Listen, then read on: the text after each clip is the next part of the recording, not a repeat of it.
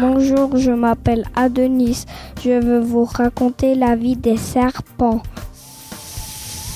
Le cobra est un serpent venimeux.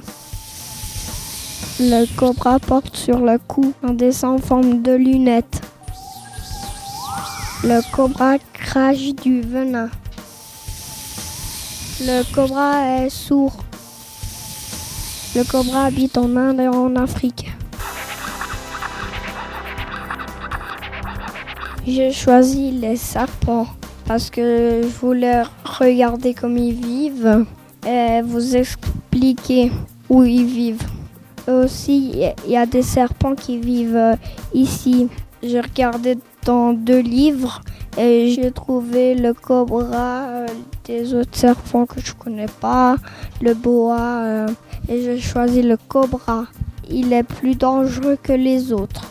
C'est le boa le plus gros.